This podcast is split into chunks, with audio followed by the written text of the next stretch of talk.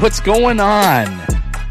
As I'm doing my best Lucas impersonation, welcome back to another episode of the Fantasy Football Fellas podcast. I'm hosting today. Not really. Oh. I'm doing it really just because there's a special introduction that needs to happen for this episode because someone is back, okay? And it, it is not just somebody. It is it, it, it it's the world renowned TikTok creating aficionado because people are now stealing our content because of Cam's ideas. Just saying, just saying. I did give it away just there. Let's take a minute and just welcome back Cameron to the podcast. Round of applause. Yeah. Thank you, thank you. It has been too long, let me tell you. Too long, too long indeed. It is so good to have you back. So good to have you, the listener, back. But Cameron, how's it going, man? The people need to hear how you've been doing. What's new in your world? Because I, if I'm not mistaken, there was something pretty big that happened pretty recently for you.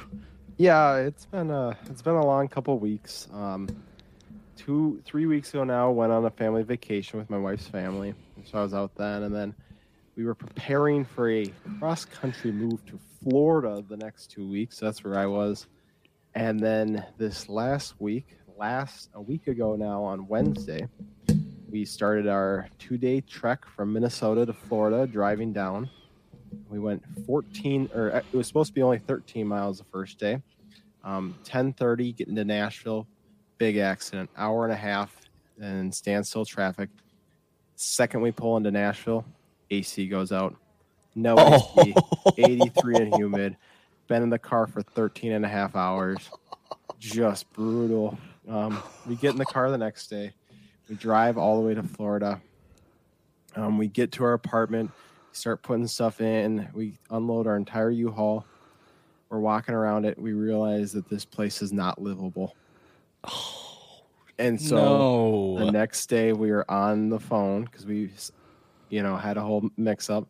Got out of that lease, luckily, repacked our entire U-Haul, toured another apartment, loved it, moved all the way back to, or moved to my parents. who were 30 minutes away, stayed there for three days, got this apartment, have been unpacking, um, finally coming together, finally got my setup. It's nice to yeah. have a consistent area. We got our new mics, our new um, booms. I mean, it is incredible now.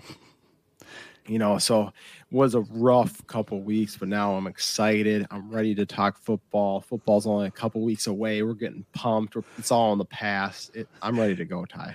yeah, we're we're even planning out a couple business retreats too, and business uh, opportunity, you know, trips and Mhm. stuff. So things are, write offs. yeah, it's just you know, just you know, celebrate the uh, the year that was the fantasy football fellas. I, Yes. I bet people would understand that a little bit. No, you know? 131,000 on TikTok. We're up. We're up 100k in four months. We got to celebrate a little bit. we're not tooting our own horn over here, but just saying we do kind of have, you know, we do have some credibility. Okay, No that's joke.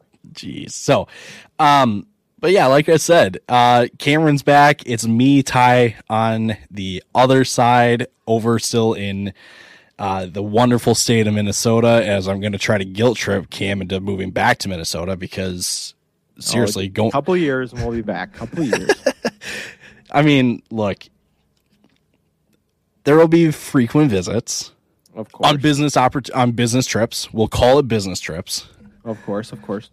Um, but yeah, I mean, there's really not much else that needs to be said before we get into today's topic. Maybe, maybe what I should do, as I learned from Lucas in our last episode, let's read off our social handles here real quick. Not Ooh, not just for the fellas, but for our personals, because you know what, we need to we need to kind of start growing the uh the individual pages just a little bit more. You know what I'm saying? You know what I'm saying?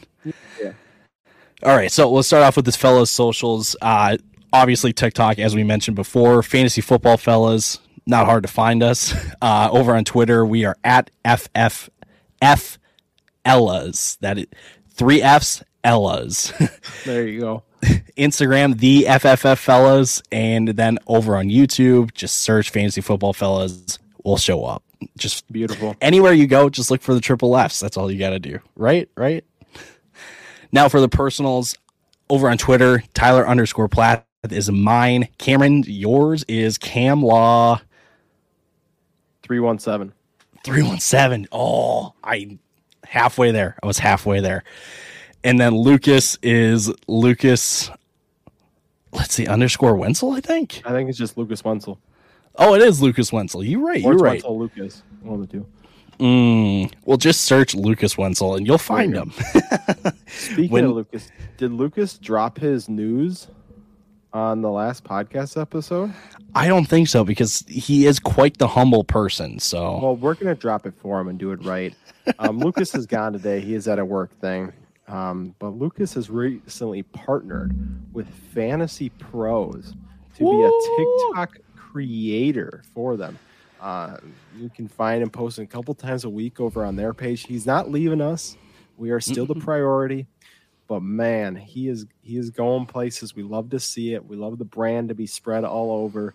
Uh, so next time you see Lucas or next time you're commenting on something, congratulate him. Let him know, hey man, great work, because he deserves it. All right, that's he enough deserves it. gassing up Lucas. We don't want that head to get too big. He's not even here to accept it. So, what's the point?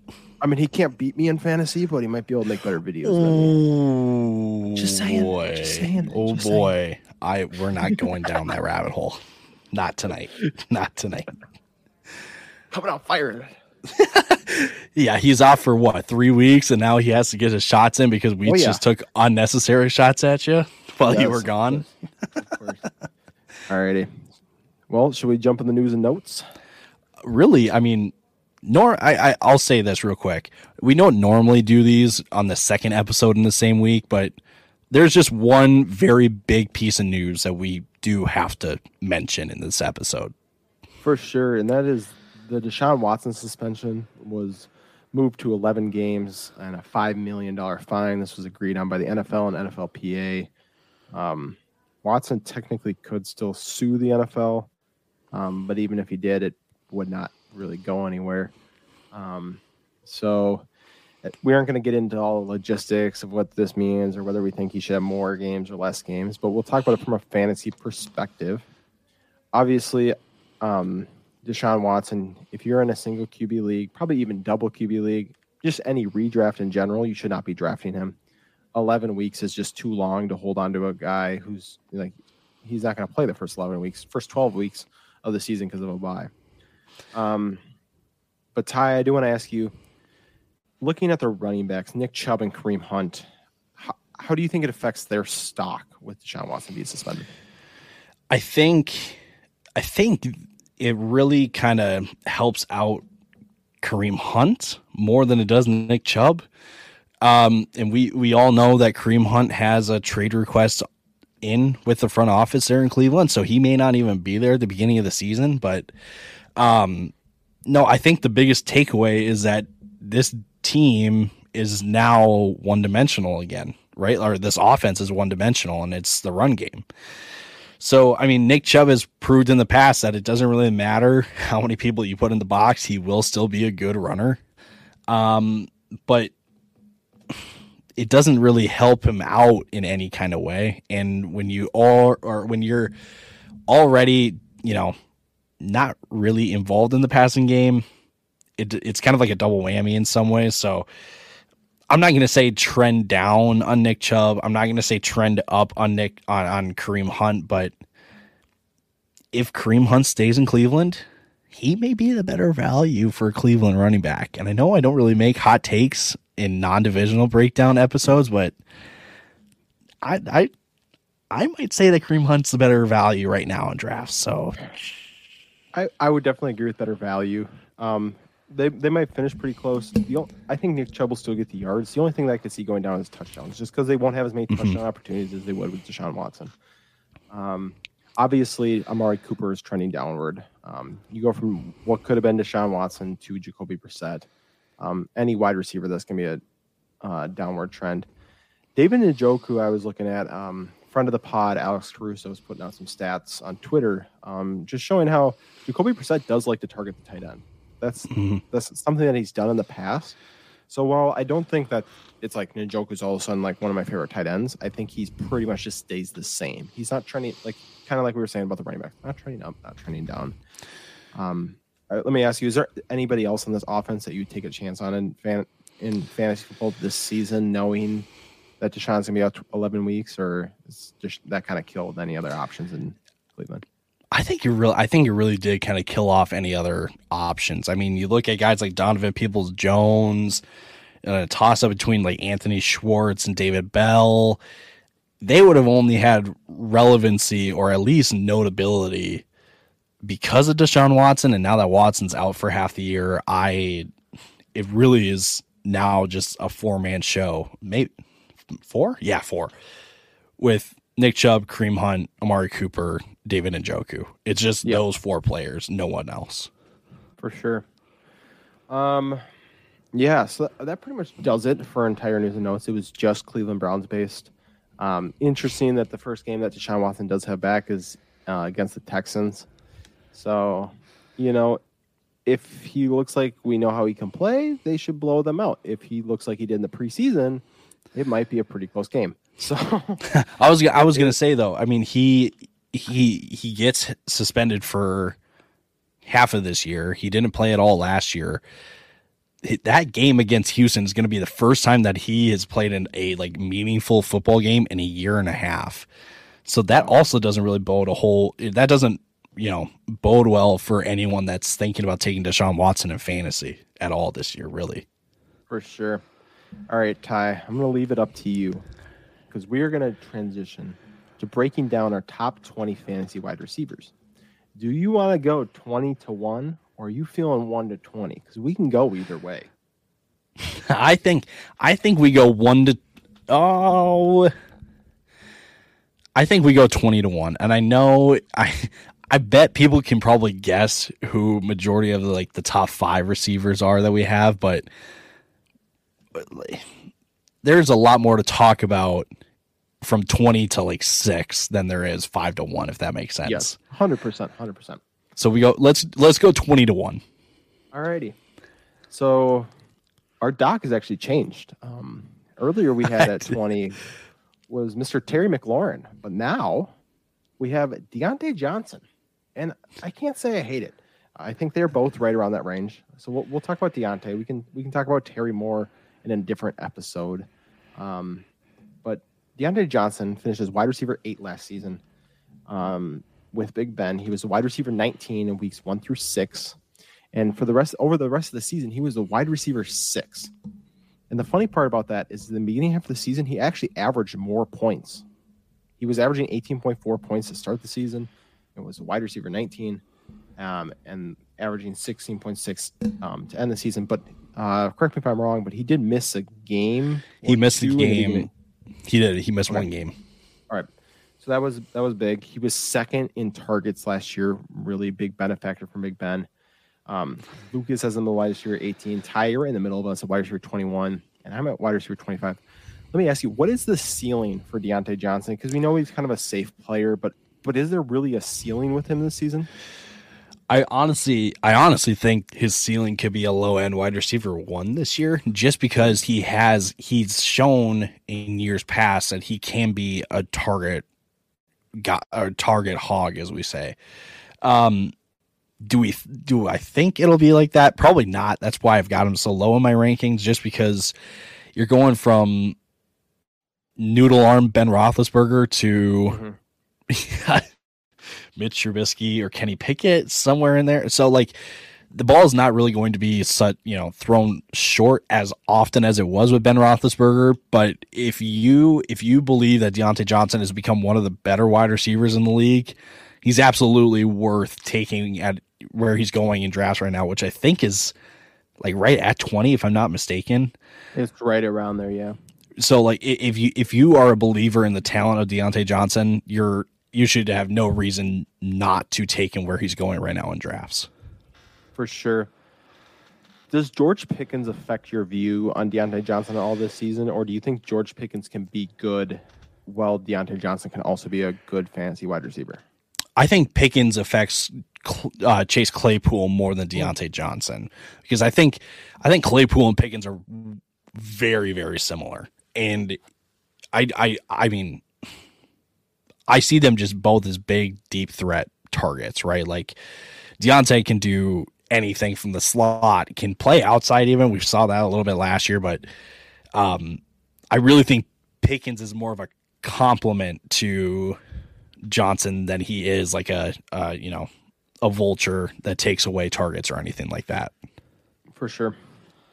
Well, I, I won't add anything more to Diontae Johnson. I think you summed that up really well. Um, moving on to our number 19 guy, and I, am going to just talk about this guy. And I'm not you go ahead. This is Mr. DK ahead. Metcalf, who was the wide receiver 14 in 2021. Um, Lucas has him at, at, just it is unbelievable. Wide receiver 26, I can't even believe it. Uh, you got him at wide receiver 20. I have him at wide receiver 14. And let me just say, last season we were banging the drum that DK Metcalf was overvalued. And now he is dropping like a fly in underdog drafts. I think he's at wide receiver 27 now in underdog. Yeah, drafts. he's late 20s now. Just an incredible value. Um, looking like Geno Smith more and more is going to be the starter in Seattle. Um, when he had Geno Smith, he was the wide receiver eight and he was averaging 17.2 fantasy points per game. Yes, one of those games was inflated by a 70 yard touchdown, but DK Metcalf can get the job done. He, I mean, physically, he's like a tight end. Like he looks like a tight end, six foot four, 230 pounds, but he runs a four four. Um, he's his route running has been getting better year after year. I mean, he is incredibly strong, and I think this is the first year where he truly overtakes Tyler Lockett, where it's like it's DK at the one, Tyler Lockett firmly in this um, second spot in this offense.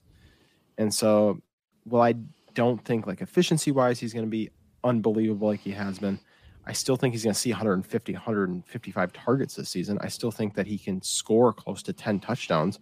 Geno Smith might only throw 15 passing touchdowns, and DK Metcalf could have nine of them. Like that, like I don't mm-hmm. feel like that's that far out of the realm of possibilities just because of the kind of player that he is. That's why I have him so high because I believe in the talent of DK Metcalf.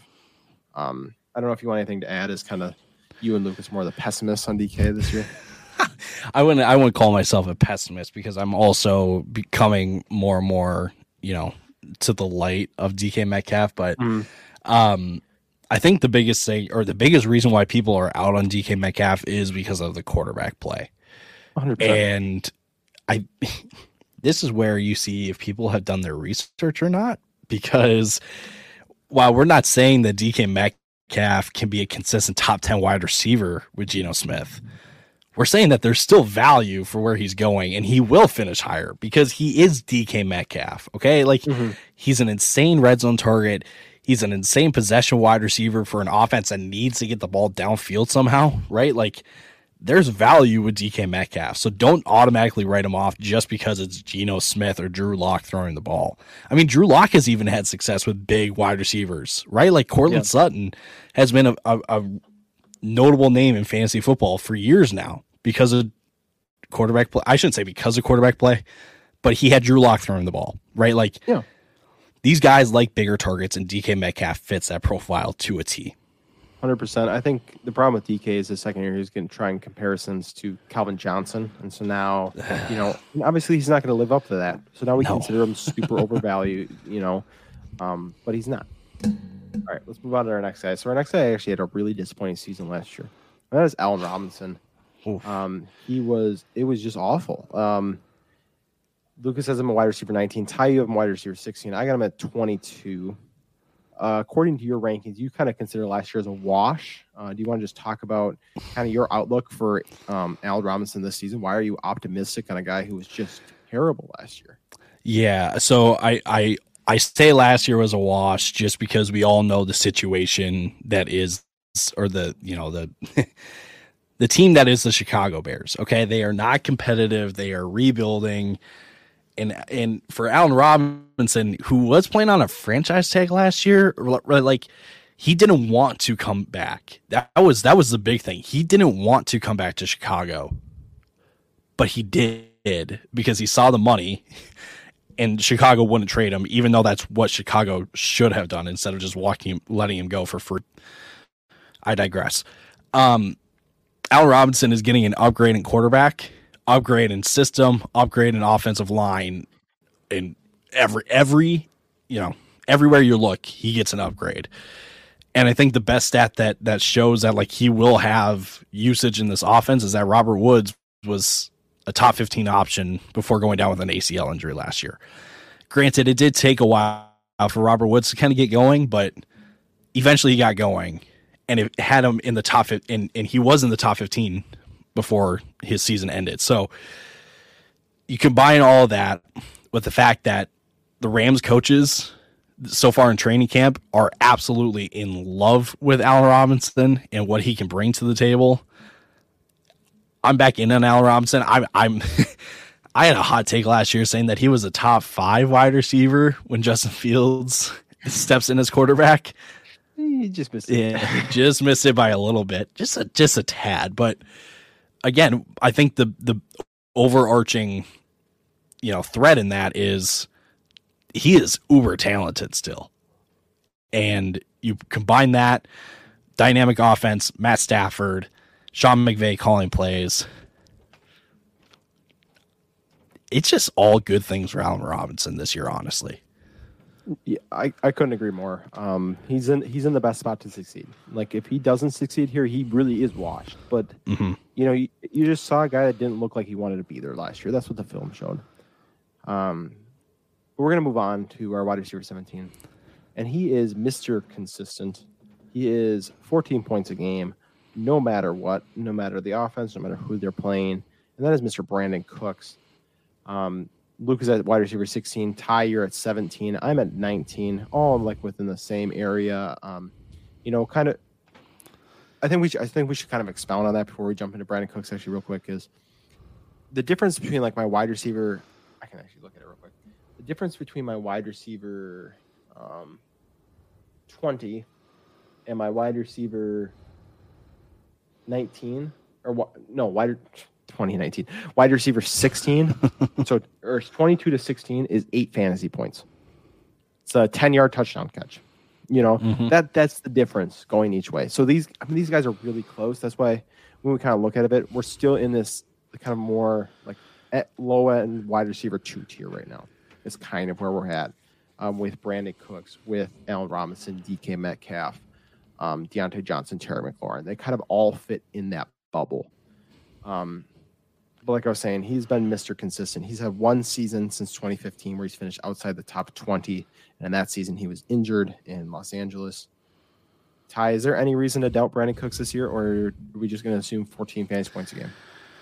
Always assume fa- 14 fantasy points a game. I mean, maybe the, the Texans run the ball a little more often this year. That's been their their top priority all offseason, building up offensive line, grabbing Dameon Pierce in the draft.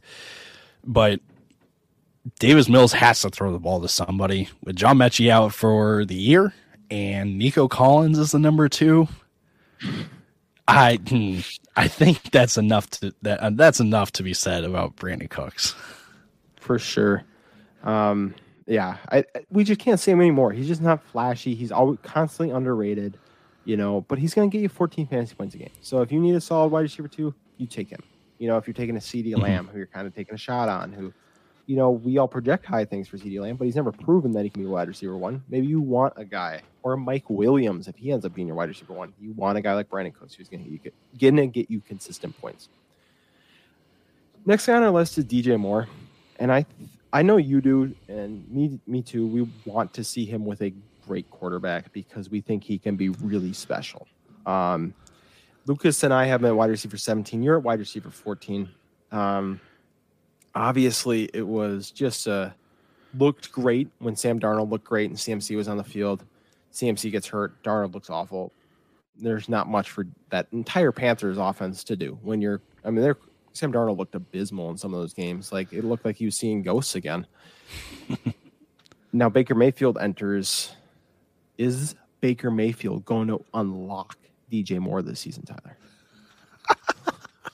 uh, I'm I'm laughing because that's a joke within the fellas. I'm sorry to leave you hanging on an edge like that, but um, like he's not going to unlock DJ Moore. I mean, if we think Baker Mayfield is going to unlock DJ Moore, then please explain to me why he didn't, you know, unleash and, you know, he had Odell Beckham Jr. and Jarvis Landry and he did jack squat with them. So we, we, we need to kind of pump the brakes a little bit when it comes to like how high DJ Moore can finish with Baker Mayfield.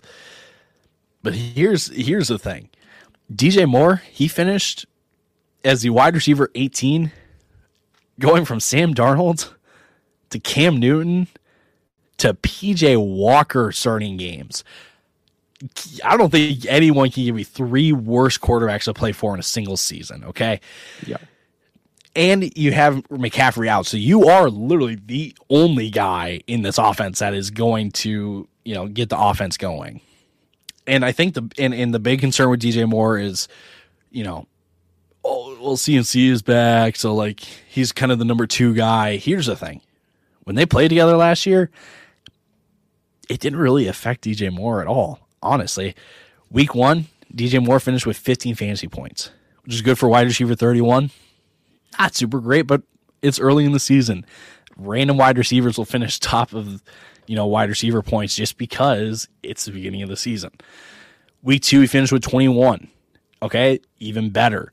Week nine, when McCaffrey came back, DJ Moore only finished with seven fantasy points. But you know why? It's because he played against New England. Okay. Not much is going to happen when you, Carolina and New England meet up in a regular season match. Okay. Week 10, then he finishes with six points. And you're like, so why is that a positive thing for DJ Moore? Because uh, that was the Cam Newton game. Okay. so Cam Newton's coming back and he's screaming, I'm back. I'm back you can chalk that one up to just a one off, right? Like that that's not that that didn't happen again. and then in week 11 he finished with 16 fantasy points. Good for wide receiver 22. DJ Moore is just fine. He will be just fine. If anything, he gets a tiny tiny upgrade in quarterback that could put him into the top 15, but like low end top 15. Yeah. I mean, he's a guy 1100 yards, four touchdowns is his floor. And so Maybe Baker finds a way to give him seven touchdowns this season and 1,200 yards. All of a sudden, he's borderline wide receiver one. Um, I think right around where you got him is probably my ceiling for DJ Moore, but I also think my floor is wide receiver 19. Like he's a mm-hmm. guy who's gonna finish there. He's super talented. He's just on an offense that I don't think is gonna allow him to really show what he's got. They also had an offensive coordinator change halfway through the year, yeah. if I'm not mistaken. So that also doesn't help him out at all. Yep. They got rid of Joe Brady. So DJ Moore, I think, is kind of our guy who's right on that edge moving up into the next tier wide receivers, but still kind of in that lower end wide receiver two. Um, I'd put, I would personally put DK in that spot too with DJ Moore, um, but I know it's different for you guys. Um, but number number fifteen for us is Mr. AJ Brown, who has loads and loads of talent, but we haven't really seen it for a full season. And now he goes to the team that passed even less than the Titans last season, the Philadelphia Eagles. After finishing wide receiver 32 in 2021, Lucas has him at 14. I got him at 13. Ty, you're down at 18. And I, I can't say I blame you, to be honest. Like, it just feels like there's so much to be pessimistic about AJ Brown this season. He's in a like DeVonta Smith. We cannot act like he is a slouch. I mean, the guy had the most receiving yards in a college season his last year at Alabama. He was unbelievable. And then he goes into last season, he was at 930 yards and six touchdowns. If Justin Jefferson and Ja'Marr Chase don't happen, we are looking at, you know, DeVonta Smith having a great rookie season. But because our we're we're so used to this, oh, 1,600 yards and 11 touchdowns, we're like, oh, why doesn't he have that? but that's that's not feasible for 99.9% of rookies. So, Ty, do you see any optimistic part for AJ Brown going into the season?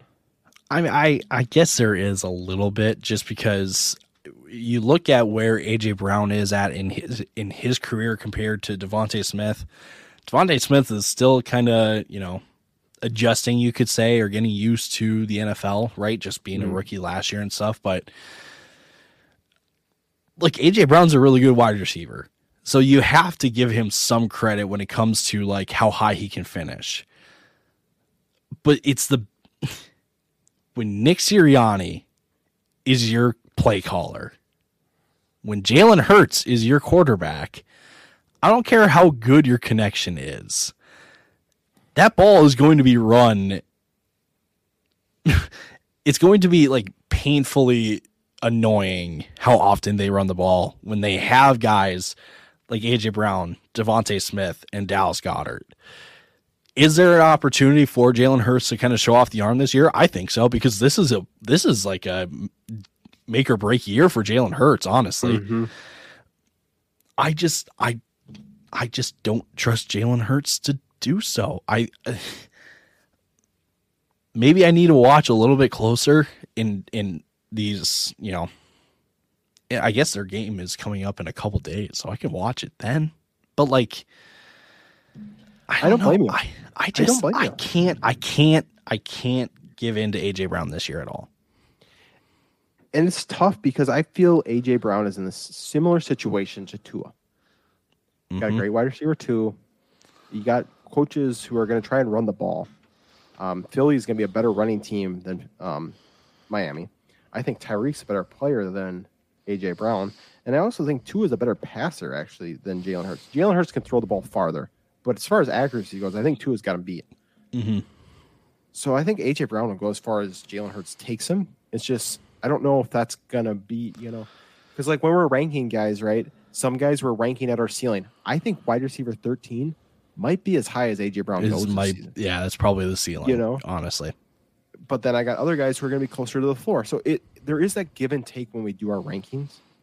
Um, but yeah, AJ Brown is just a guy that I think might be the same way Mike Williams was last season, of 35 points, and you're like, holy cow, 135 yards, two touchdowns, and then the next week is two catches, 21 yards, and you're just like, or you know, that's kind of how I see the season going because they're gonna have game scripts where it is we're gonna run the ball 30 times this or 40 times this game, and we're gonna run it first, second, and third down every single time, or you can keep running because we can. You know, if Sirianni could, he would run the ball every single play. He would. He showed that last year, and so that's what kind of scares me about AJ Brown. I think the other thing too is I just don't see a world where like AJ Brown gets insane volume, right? And and exactly if if the Eagles go the route of like I don't I don't want to say force feeding the ball to AJ Brown, but like if AJ Brown has I, I shouldn't even say that. If DeVonta Smith isn't even like a consideration for a wide receiver four on your team in fantasy because of AJ Brown, I I find it difficult and hard to believe that Sirianni is not going to incorporate some DeVonta Smith and Dallas Goedert into that offense. Yeah. I mean, year two is a big breakout year for wide receivers. Who's to say DeVonta Smith doesn't all some become something special and he's one B or even one A in this offense this next year, you know? Because because let's let's be I mean, let's call a spade a spade. DeVonta Smith coming out of the draft was had, you know, had the argument and the the the profile of being the next best wide receiver in the league just because he is so athletic and he's got speed for days. Well, the only reason he dropped was his weight. And he kind of proved last year that it doesn't matter. He's good enough to play despite how much he weighs. So these next four wide receivers, I'm going to do something a little different. I think we're going to talk about them all at once because I think they all fall in a the same category, right? They're they're guys. Um, two of them are wide receiver twos on their team. Um, one of them is for sure the wide receiver one, and another guy is kind of fighting for that wide receiver one spot. But they're all guys who, if you draft as your first overall wide receiver, you're probably feeling a little bit nervous about. But at the same time, you know that they have crazy high ceilings. And that is Michael Pittman, Tee Higgins, Courtland Sutton, Mike Will. Um, and I read those in order. So Mike, Michael Pittman at 14, uh, you have him at 12, Lucas at 15, me at 16. Tee Higgins then at 13. Lucas has him at 12. You at 13. Me at 15. Courtland Sutton's at 12. Lucas has him at 13. You have him at 15. I have him at 12. And then Mike Williams, where Lucas has him at 11, and we both have him at 10. And the reason I want to talk about them all is because if you're let's say let's say you're coming around that turn here, Ty, and you're staring these four down, who would you feel most confident as your wide receiver one? So I'm not asking who you have projected highest. I'm saying you have your you have to pick your wide receiver one. You went two running backs to start or something like that, and now you're staring down your wide receiver one. Who would you take? Odds are you probably could get two of these guys to be honest, the way that ADPs are right now. Mhm. But let's say you you can only pick one as your wide receiver one. Which one of these four would you take? I can immediately rule out Courtland Sutton and Tee Higgins. So that leaves Michael Pittman and Mike Williams. And honestly, you could ask me tomorrow. So I will say Mike Williams right now. You could ask me this question tomorrow, and I might say Michael Pittman. Like, honestly, they are, I mean, they are two very different wide receivers when it comes to fantasy, right? Hundred percent. but it's a matter of like do you want the consistency of Michael Pittman where you lack then weeks where he can absolutely go off like a Mike Williams can where you do take, you know, a couple like 7 8 point weeks so that there are I shouldn't say so that but then you also get 25, 26, 27 point weeks with Mike Williams, right? Like it's a matter of just you know it's whatever flavor you like is what you'll go with. And for me, right now, I feel Mike Williams. But who knows? Something like within the next couple days about a, you know, Michael Pittman is showing out at Indy camp or Mike Williams seems to be back in that wide receiver two role. Then I might say the other person. That's where I'm at. I don't think it's crazy to say Michael Pittman has the safest floor out of these four. I don't think so he, either. Because he's the clear wide receiver one. That's why it would be. Matt Ryan's no slouch. We're not saying he's, you know, great. He's not Joe Burrow. He's not Russell Wilson. He's not Ju- Justin Herbert. But Matt Ryan's serviceable for a fantasy wide receivers. So I think he does. Whereas, you know, Tee Higgins and Mike Williams are wide receiver twos on very explosive offenses. I view them pretty much the same player. Um, I just happen to like Justin Herbert more than Joe Burrow. And so I put Mike Williams a little bit higher. But you know, they're both going to give you they can score 40 points in a week. They're one of few wide receivers who truly can do that multiple times in a season. But they both proved last year they can give you four. You could have three weeks in a row of four four points. So to have them as your wide receiver one is a little bit nerve wracking.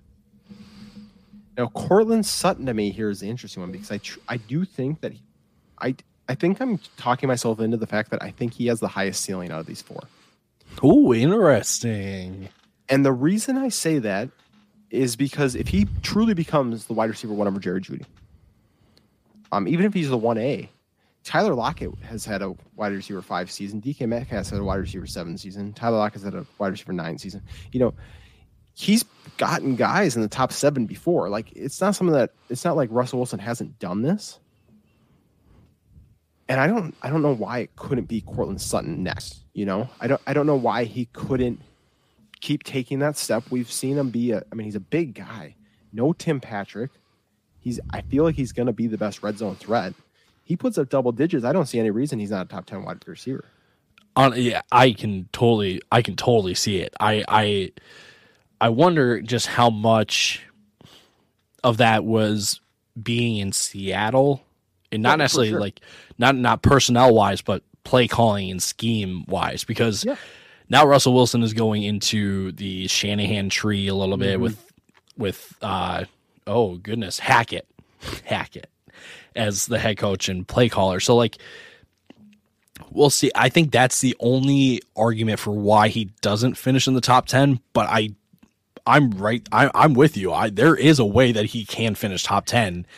And honestly, I think it's closer like 50-50 than people want to admit.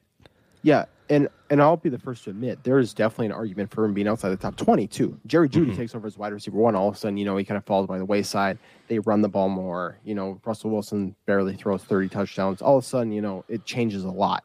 Um, things can change very quickly, but I I do think he has the highest ceiling. Um, I'll touch on Tee Higgins a little bit more because we didn't really touch on him. But I really like Tee Higgins.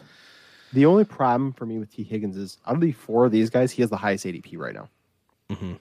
If we're viewing these four of his players as really similar, he he would therefore be the worst value because you'd have to take him earliest. And we think that these other three guys are going to be very similar to where he is. Now, that doesn't mean that he couldn't finish with 1,200 yards, nine touchdowns, 88 receptions. You know, I mean, that that's in his range of outcomes. I'm not saying he's bad. I'm just saying comparatively, I would take these other three over Tee Higgins most times.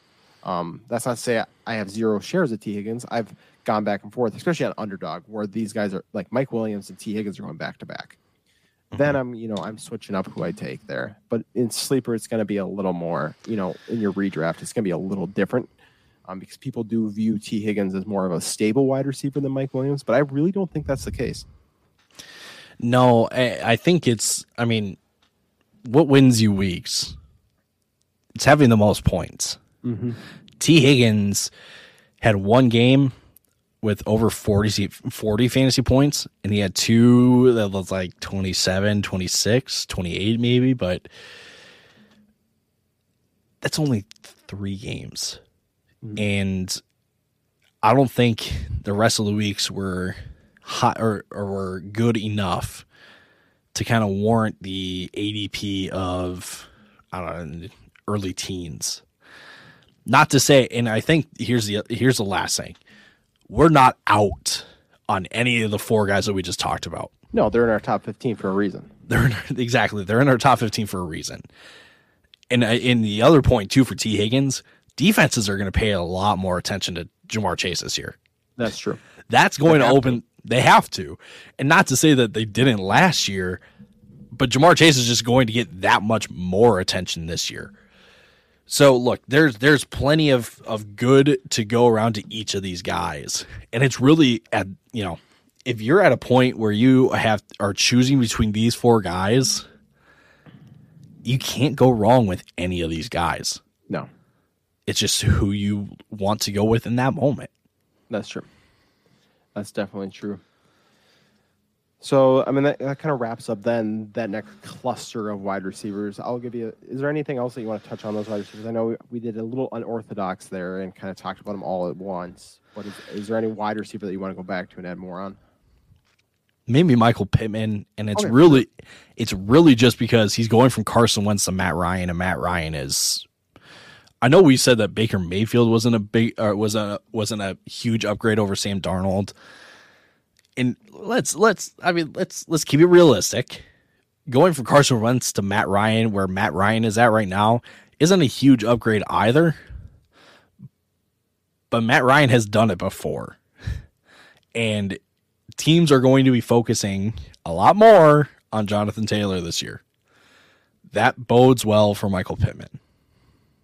So I know people and you know exactly who I'm I'm going to refer here or refer refer to here.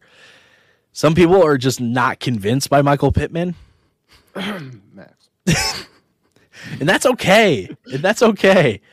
Cuz I will gladly take him if you are not going to, you know, if you're not going to be in on him because I think there's a lot more to like about Michael Pittman than there is to not like about him. Most definitely. And the reason I asked the question is because I knew you would want to talk more about Michael Pittman. I just asked you indirectly and giving you that opportunity, wow. but I did call you out on it, so I kind of just took everything back. Um, but but now we kind of jump into our. This is like our second tier wide receivers. Um, they're not quite that like elite of the elites anymore, or right now. We're gonna get to those guys in a little bit, but these guys are still solid wide receiver ones. We view them as and it feels wrong to have Tyreek Hill at 10. It just does because you we know the ceiling of Tyreek Hill.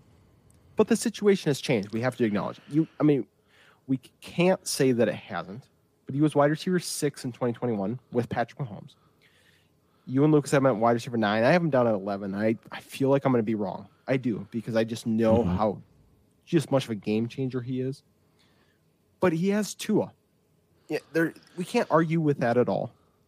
Patrick Mahomes to Tua, no matter how good you think Tua is going to be, is a major downgrade. You throw in Jaylen Waddle, um, who's a guy surprisingly not on our list because we do like him, but again, You have Jaylen Waddle, Tyreek Hill in the same offense with Tua throwing the ball with a coach who has historically come from a run first offense, right? The situation just doesn't warrant two guys in the top 12 like we're seeing with Keenan Allen, Mike, Mike Williams, Tee Higgins, Ja'Marr Chase. You know, Joe Burrow, Justin Herbert are very different than Tua. It's crazy they were all in the same draft, all drafted within six picks of each other, but you know, that's just how it goes. That's just how it be sometimes. Ty, how would you feel taking Tyreek Hill as your wide receiver one this season? I'd hate it, honestly. I'd hate it. And it's not because I don't like Tyreek Hill. I just have no idea what to expect from him this year. And it's not his fault. that's that's the hardest part. It's not because of him. It's because of the coach. It's because of the personnel. It's you have to keep him close to the top 10 because he is one of the most dynamic, if not the most dynamic football player in the NFL. But gosh, I like if if let's say I'm second round and I took a let's I took a running back in the first round, so I'm beginning to look for wide receiver and I'm stuck with like Tyreek Hill, but then like Mike Williams, Courtland Sutton, and the guys that we just talked about, I'm gonna pass on Tyreek. Okay. And that that feels weird. It feels weird to say that Tyreek feels closer to that group of four that we just talked mm-hmm. about mm-hmm. than to a, a a guarantee top ten guy. But that's just how it is. That's just where we find ourselves. Yeah, for sure. I think I feel comfortable taking Tyreek there knowing those guys are back there. And the reason I am comfortable is because I know those guys are there. I just think you got it like a Tyreek Hill, Mike Williams team. Gosh, you could lose some weeks, but holy, holy cow, could you win some weeks? Oh, wow. Um, you know, it'd be kind of like a live by the sword, die by the sword kind of a thing. Now, let's say you're there and you took Cooper Kupp at the 104. Do you then start more strongly considering Tyreek Hill? You let's know, say, I th- let's say the running backs you like are gone. You lose Aaron Jones, Leonard Fournette. Somehow Zeke's gone. Just because I know you'd say you take Zeke. Somehow Zeke's gone. Would you consider Tyreek Hill at that point? Or do you just think you're going to have no shares of Tyreek Hill this year? Man. Part of me says be smart and have zero shares of Tyreek this year but having Cooper Kupp as your wide receiver one gives or you the safety, right? Or Jefferson, they give you the safety of taking a Tyreek Hill. So, I guess it also the, depends on the other running backs that are on the board. Because if I'm like late round two, right, and then like there's a Javonte, a Saquon, a I guess if Zeke's there, then you could kind of bank on him falling back to you. Right, right, right. So I guess it depends on who is on the board, how the draft has gone, but like I said, the smarter the the smarter side of me says don't have any shares of Tyreek. It's far risky, and you don't want to start the season off on the wrong foot with tight with your wide receiver one not producing like a wide receiver one. Yeah, I think if I'm at if I'm at a 12 man league and I'm at the 210, 211, 212, I just don't think I can physically pass him up just mm-hmm. because I know what kind of player he can be. I know the situation. I know like why I shouldn't have him there, but it'd be so hard to pass him up. Mm-hmm. This next guy, though, I know we're probably a lot we're a lot different on than Tyreek Hill. We love having him as our wide receiver one. That's Mr. Keenan Allen. We've loved Keenan Allen for a long time. I know I've loved him since he last rated his kidney. And um, we got him as our wide receiver nine right now. And Lucas has him at 10, you at 11. I am all wide receiver seven. Um, Tyler, did I read that right? Do you have Mike Williams higher than Keenan Allen this season? I do. Can you touch on that a little bit for us? Because that that feels like a pretty spicy take. That's that is a fairly spicy take. I I think this just comes down to more games that I see Mike Williams outscoring Keenan Allen. All right. Keenan Allen could be 16 a week like he was last year. Mike Williams could have 18 a week just because he has some games where he's going off for 30 plus, right? So I think it's just a matter of just how many games you see Mike Williams outscore. I shouldn't say outscore him, but just you know, finishing as a top five wide receiver week to week. Yeah. That happened a couple times last year. I just see it happening a little bit more this year. But if you're looking for the safer of the two options in LA, go Keenan Allen. Hundred percent. Go Keenan Allen. Hundred percent. I I think Keenan Allen's gonna be pretty good this year. I am at 170 targets, Well, he's- 114 receptions. So I'm, I'm really, really high on Keenan Allen. But I, I've always been high, and I know that. Mhm. The thing with just touching on Mike Williams again, I think is you know he got the bag. They're going to include him more. So I feel like his floor is coming up. So I don't feel like that's as hot of a take as people are going to make it out to be that you have Mike Williams over Keenan Allen. You know, and and like just looking at logistically, like you said, if Keenan Allen outscores Mike Williams, it's not going to be as much by as much as when Mike Williams has his pop weeks and he outscores Keenan Allen. You know, and so that's kind of what's going to make up for it there. All righty, we're at about 50 minutes right now, so we'll kind of speed through these top eight guys without not giving them the justice they deserve as top eight guys. Well, uh, yeah. I mean, we'll do with ten minutes. We can roll right through these guys and Oh, do yeah. them justice.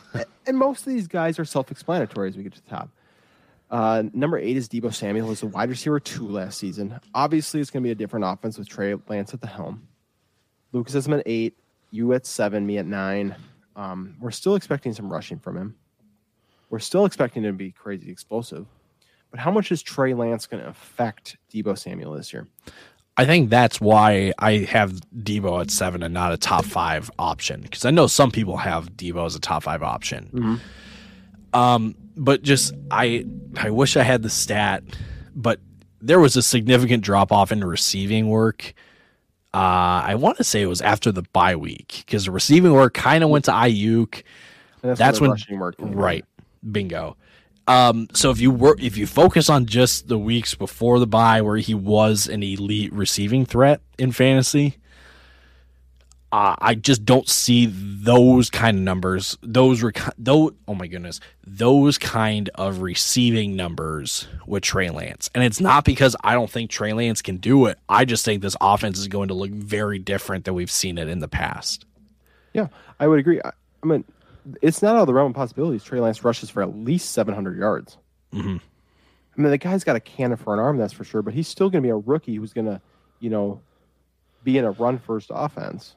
So it's not, we're not saying that we don't believe in Deebo anymore. We still think he's as talented as he would last year. It's just with the change of quarterback, with the how they changed, how they used him, we're not expecting eight rushing touchdowns again, that's for sure. I was going to say eight rushing touchdowns is a lot.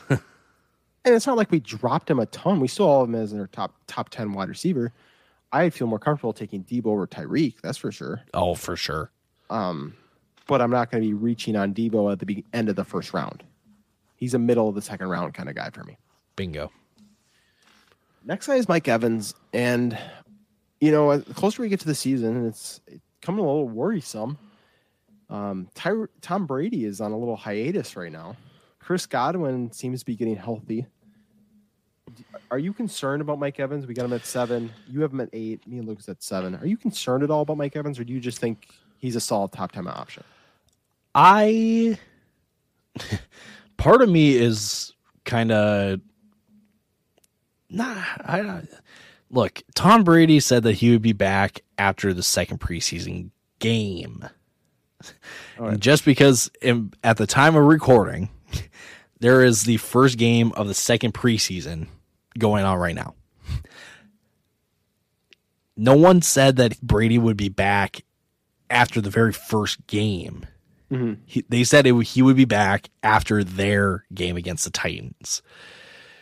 So part of me is just like, let's give it a day or two after that game and we'll see what happens. And I can understand why it could be a little worrisome for people that like he hasn't even communicated to like that like Todd Bowles doesn't even know when Brady's coming back. I can understand how that could be a little worrisome, but I'm still pumping the brakes a little bit. Let's see when it gets closer and when, you know, a couple days go by that we can accurately assess the situation because I think more detail will be known by then. I, I would agree. I'm still in on Mike Evans, and like I'm getting a little more worried just because I think Chris Godwin's gonna be back earlier than I thought he would. But Mike Evans can be a top ten option with 75 receptions because he could he could legitimately score 16 touchdowns this season. I think he was last year. I think he had under 80 and finished as a wide receiver nine. Yeah, and so he doesn't need the ball to be effective. He's gonna catch passes downfield, and he's gonna catch a lot of touchdowns and you we lost Gronk, no AB. Yeah, we got Russell Gage and Julio Jones, but honestly, they're not the same as Gronk and AB. And so I genuinely think he's he's just such a safe option um, at the wide receiver seven. And so with talking about a safe option, we're going to talk about a guy who's a little more shaky of an option um, as far as wide receiver ones go.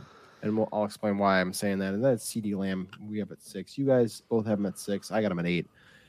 And the reason I say he's a little more shaky is because we haven't seen him put a wide receiver one season together yet. Now he has no more Amari Cooper. Michael Gallup's not going to be ready to start the season. I mean, this is his offense to command.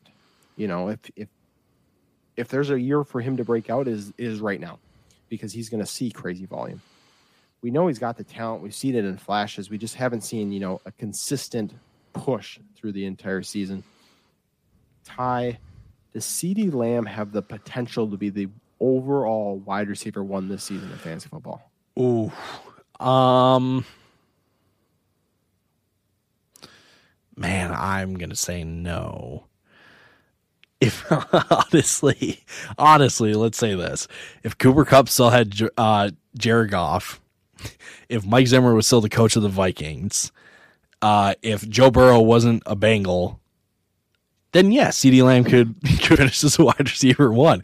But uh, there are, I mean, I think it says I, I I think the best way to explain it, I think you would agree with this. I think Stefon Diggs has a better shot at finishing as a wide 100%. receiver one than CeeDee Lamb. Yep, and that's why when we kind of talk about tier breaks, this is our tier break because the next five guys have a legitimate shot to finish the wide receiver one overall. We don't think the rest of these guys do. Maybe maybe you could say Deebo Samuel if we see a a repeat of what we saw last year. But that, that feels like a stretch to say we're going to see those kind of numbers again. So we'll transition then to our number five guy. And that is Mr. Davante Adams, who again, kind of like Tyreek, feels weird to put him at five after what we've seen the last couple of years. But you go from one Hall of Famer to another Hall of Famer, and uh, no, I mean you go from Aaron Rodgers to the sack of potatoes that is Derek Carr. and yeah, you have to come down a little bit. Um, you have to. It's it's not as drastic as Patrick Mahomes to to a Tagovailoa, but it is a diff, definitely a steep jump. And now you add in Darren Waller, Hunter Renfrow, um, Josh McDaniels, who's you know he's he's run the ball, been in part of offense that run the ball a ton. They just drafted Zamir White. They have Josh Jacobs. You know, this is a team that's probably going to look to run the ball when they can, but then they got a ton of options to throw it to. We all have him as a wide receiver five. They're, they're, we, we are not kind of moving off of that. And I, I think the biggest part, and correct me if I'm wrong, is just touchdowns. Davante Adams is not less special, but he's not going to score 14 touchdowns with Derek Carr the same way that he did with Aaron Rodgers. Derek Carr's had two, I think, two seasons where he's thrown over 30 touchdowns. That's it. Aaron Rodgers has had, I think, two seasons in the last 12 years where he's thrown under 30 touchdowns. That's the difference. That's the difference. He's still going to get targets. He's still going to get yards. He's just not going to score the same amount of touchdowns that he did with Aaron Rodgers. You have anything now, you want to add to that? I so you remember Mike Will or oh Mike Williams, sorry, Michael Thomas mm-hmm. in 2019. Yes, it seemed like he was just getting, you know, I mean, he was getting fed the ball, but it was almost like he was being force fed the ball a little bit. Mm-hmm. Is there a possibility of that with Davante Adams? Definitely could be. I mean, Vegas has got to be feeling the pressure of putting the giving the ball to Davante Adams as much as possible. You know, you made made that big of a trade, so that's definitely a possibility. I, it's just hard because the difference was they didn't have Darren Waller and Hunter Renfrow. You know, Hunter Renfrow's a slot guy. Hunter Renfrow's a guy you can force you the ball too. And Derek Carr seemed to like him. And Darren Waller's no slouch. So I do think that the targets could be there. And maybe he just ugly volumes his way to a top one finish. Um, but I do think he's the least likely out of these next the next four players to finish as a wide receiver one. Yeah, and I don't think many people have Davante Adams inside of their top three. Maybe at three, but that's I haven't seen him at one or two for sure. For sure. Um, and and I only bring up the Michael Thomas comparison just because I think when you look at the talent of Davante Adams compared to all the other weapons, yes, Darren Waller is a very, very good, if not great, tight end.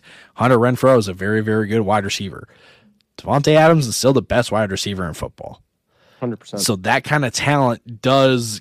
I'll say I'll I'll put it this way: it does require the ball. It does, but I again, it's more of the scheme. And it's the play calling from Josh McDaniels than anything else. For sure. All right, we're going to talk about these last four guys in two groups. Um, and we're going to talk about Stefon Diggs and Ja'Marr Chase first as one group because I got them at three. You two got got Diggs at four, um, and then I got Ja'Marr at four, and you got him at three. I think Diggs might be the most consistent pl- player outside of Cooper Kupp and Justin Jefferson this year, um, connected to Josh Allen. Um, you know, and I, I think Stefon Diggs has a legitimate shot to be a, the number one wide receiver in fantasy football. It's going to come down to touchdowns for Stefon Diggs. We've seen the yards. We've seen him put over up over 1,400 yards. We've seen him catch over 110 passes. It is completely going to come down to touchdowns. Now, Ja'Marr Chase, we look at him. We know he can score touchdowns. We know he can put up yards. It's can he uh, either maintain the efficiency that he was at, or is the volume going to keep increasing this season? Um, as far as Ja'Marr Chase, Ty, what do you what are your what are your thoughts on that? Do you think he maintains the efficiency? Do you think volume continues to increase? What what do you think? I think the so the first thing, let's just talk about volume in total. I think the volume gets an uptick just because he is Ja'Marr Chase. But for I I look back over let's see, let me pull up my projections real quick. I kind of had Ja'Marr Chase in the same ballpark as like Cooper Kupp and Justin Jefferson. Okay. But then I looked at his stats from last year and the fact that he only had like 125 targets was like, oh, that's that's a little surprising. Mm-hmm. And for him to get and and for my projections to have him in the ballpark as Cooper Kupp and Justin Jefferson after only getting 125 the year before, that's a pretty big jump, especially in an offense where you have Tee Higgins, Joe Mixon, Tyler Boyd, right? Like, it does not seem that likely that he can get just super insane volume, but he will still get wide receiver one volume for fantasy mm-hmm. purposes. Now the question is efficiency. Does he maintain it? Does he increase it? I think here's the one stat that I can pinpoint and say that's probably going to come back down a little bit. Do you know what his yards per catch was last year? Oh, it was something ridiculous. It I, was I 18. 18 oh yards God. a catch. Jeez. That is insane. That that's has ridiculous. to that's it's ridiculous. That has to come back down if our argument of volume goes up a little bit. And I and I only and let me explain that the targets can go up, but the receptions may not go up at the same rate. So he finished last year with 100 or with 125 targets, 80 catches. He can go up to 140 targets, but that doesn't mean that he goes up 15 receptions then. That's true. So if he stays at 80 on 140 targets and the yards are relatively the same, it doesn't really matter that much for fantasy. No, so I think I think what we the only way that he can really kind of improve on what we saw for volume last year is if he becomes like the alpha dog yeah, of sure. wide receivers. I just don't see that happening. Not because I don't deny the talent that Ja'Marr Chase is, but defenses are going to be paying more attention to him this year. You've got guys like Tee Higgins and there's a guy named Joe Mixon that had 300 rushing attempts last year. they want to run the ball. They like to run the ball. upgrading the offensive line, sure, protects Burrow. Also, just boosts Joe Mixon's stock even higher than we thought it could go, right? Like, there's a lot of pieces that got to go right in order for Ja'Marr Chase to really kind of take a, a step forward when in terms of efficiency and volume and stuff. Definitely. And for Stefon Diggs, I'm going to make a quick argument for him mm-hmm. why I really love him this year. And I mean, the main argument is Josh Allen is his quarterback. Second, Stefon Diggs over the last half of the season outscored Ja'Marr Chase. Like that, that's something we got to keep in mind. Like, it's not like he was awful, and yet people felt disappointed because he didn't have any boom weeks. He was just that consistent week in and week out. And I think we could see more boom weeks this week this year. Um, that's all I'm going to say on Stefon Diggs you know, these are Stefon Diggs, you could get end of the probably beginning of the second round. Ja'Marr Chase is more end of the first round type of player. Both are going to be great. You know, you're kind of picking, it's getting real fine where, where you're picking these guys at. These next two, we could go back and forth on it for the rest of the day and if they should be one or two. So you give me 30 seconds on Justin Jefferson, why he's the number one. I'll give you 30 seconds on Cooper Kupp, why he's the number one. I'll let you go first. Justin Jefferson now has Kevin O'Connell as his head coach and play caller, who oversaw Cooper Kupp's Triple Crown year last year, going into a contract year, and a legitimate, uh, let's say, argument. I shouldn't say argument, motivation to be the best overall wide receiver in the NFL. Justin Jefferson could be the number one overall player in fantasy this year. I definitely don't doubt that. As for Cooper Kupp, uh, if you took away 25 receptions, 400 yards, and six touchdowns last year, he's still the wide receiver one. Um, he was absolutely ridiculous. There is going to be a regression, but I just don't know if he regresses enough to not maintain wide receiver one status. I'm not saying he's going to be triple crown again. I'm not saying any of that, but he's still going to be crazy, crazy good. And you can't go wrong picking Jeff, Justin Jefferson or Cooper Kupp. Both are going to be amazing. Both, I mean, you know, we have them. I think when Lucas just released our um, how the first round should go video, Kupp at five, Jefferson at six. You take Jefferson at five, Kupp at six. Nobody's going to bat an eye. You can go either way. You can't go wrong with those two. I've seen people ask like, "Who should I take, Kupp or Jefferson?" It doesn't matter. You're Who not you gonna... like more. it's who do you like more? And here's the here's the best answer I can give you for that question. There's no wrong answer. No, you will not, you will not be disappointed by either of those guys. For sure. Alrighty, well that wraps up our top 20 wide receivers. Thank you for sticking around for all of that. Hopefully our analysis was spot on. I'm sure it was. Um, going into next week, we are doing our fella flag fellas flag plants. So guys that we are all in on we're doing a mock draft with another special guest. All three of us will be on the pod. It will be a great, fantastic time. So make sure you come back and are list um, to listen again. We are just so excited. Um, but yeah, that kind of wraps up the pod. Todd, do you have anything for the people that they need to know right now? Socials, Fantasy Football Fellas on TikTok, FF Fellas on Twitter, the FF Fellas on Instagram, Fantasy Football Fellas on YouTube, Spotify, anywhere you get your podcast, honestly. Cam Law 317 on Twitter, Tyler underscore Plath on Twitter, and Lucas Wenzel on Twitter as well if you want to follow the personal accounts as well. But man, we got some really good episodes coming up, and even better than all of that, we got NFL regular season football right around the corner. I cannot wait. Before we close this out, I gotta say I, I don't think Lucas could have done that better. Reading out the socials that quick and that well. I, I gotta applaud you on that. That was fantastic. Very, very well done. I had a little bit of practice at the beginning. I just needed to get the bad one out of the way, which that one was. I shorted it up. It was perfect. It was shorted well up. Alrighty. With that, deuces. We will see you next time. Deuces.